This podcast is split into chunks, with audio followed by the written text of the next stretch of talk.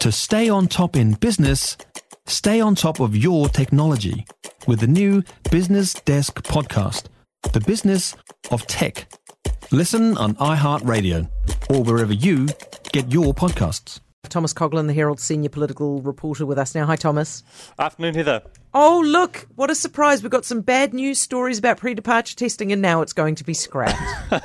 yes, yes, the government uh, has a habit of listening to people very clearly when the polling isn't so good. Yeah, pre departure testing gone uh, as of 11.59 on, on Monday. So, uh, yeah, I think um, that was uh, on the cards for a while, but it was possibly accelerated by poor polling. And look, the, the Americans dropped their pre departure testing on Sunday, uh, so it's getting more difficult to get a pre departure test overseas.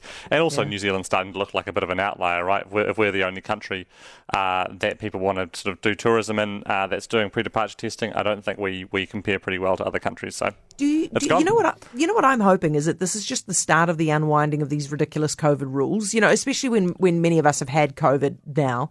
Do you think that that is the case? I mean, might we see some lightening up of the isolation rules and stuff like that as well? Isolation, it's hard to see. I, I think some countries have lightened up on isolation. I think Australia and some European countries are pretty light on isolation. I can't see that happening uh, soon. The government, I think, is coming under a lot of pressure to maintain some baseline measures of COVID kind of um, preparedness. Interestingly, uh, Ashley Bloomfield had his weekly press conference this week. He's just come back from um, from Switzerland where he got COVID, and he made a very strong case in that press conference for continued mask wearing. So I think that's probably the next sort of political debate is whether or not the government takes Bloomfield's advice on mask wearing, whether we continue to do mask wearing, or whether it kind of pivots away from that. I don't. I actually don't know where the polling is on mask wearing. The polling this this year has really surprised me at, at how much um, of the public health measures that the public actually um, are willing to to continue on with. The public was very supportive of strict border measures, for example. So yeah, it'll be interesting yeah. to see how quickly they look to unwind those. Um, how's Grant Re- Robertson reacting to that GDP figure? He can't be happy about that. Uh, no, no. I, I mean that that um, that GDP figure surprised everyone. I think, uh, and there's a, there's a wee bit of damage control um, from the beehive. Yeah, look, we're, we're halfway towards a technical recession. It's a print of um, uh, negative uh, zero point two percent uh, growth o- over the quarter. Uh, if we get another quarter like that, then we are technically in recession.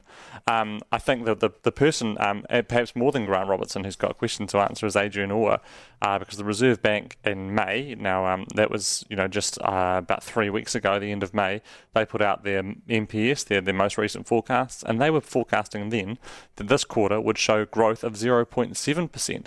Yeah. And just, I think three weeks later, they were proved to be so wrong. They were nine points, uh, nine, uh, 0.9 um, percent of GDP off.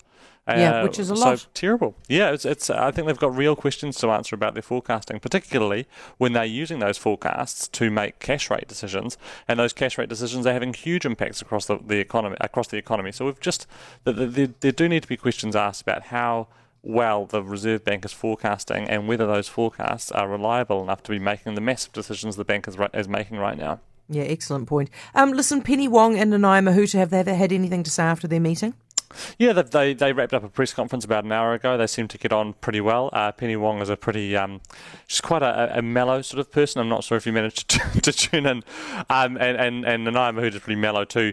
Interestingly, they, they left chat of 501s to their leaders. Obviously, uh, Anthony Albanese and uh, and uh, and Jacinda Ardern met, met last week. Uh, they were more focused on China and the Pacific, and it looks like they're, they're, they're quite on the same page about, about wanting to ensure that the Pacific is kept a sort of free, independent, largely democratic, uh, and, and with, um, with sort of minimal uh, Chinese militarization. Uh, so, so it was a very regionally focused kind of event. Interestingly, some indigenous um, indigenous sort of elements were brought forward. Penny Wong as, as a supporter of this um, this Australian idea called uh, the Uluru Statement from the Heart, which is a big sort of indigenous rights uh, push in Australia. Uh, and and she was asked actually about um, about New Zealand's history on on indigenous um, relations in, in, in, this country, and and she actually said that that yeah Australia had could could learn some lessons from the way that, that New Zealand has has um, grappled with its, sort of a um, colonization legacy. So it's quite interesting that that, that, that, that domestic politics, I guess, bled into this um, into this press conference. Yeah. Hey, very interesting stuff. Thomas, thank you very much. Thomas Coughlan, the Herald senior political reporter.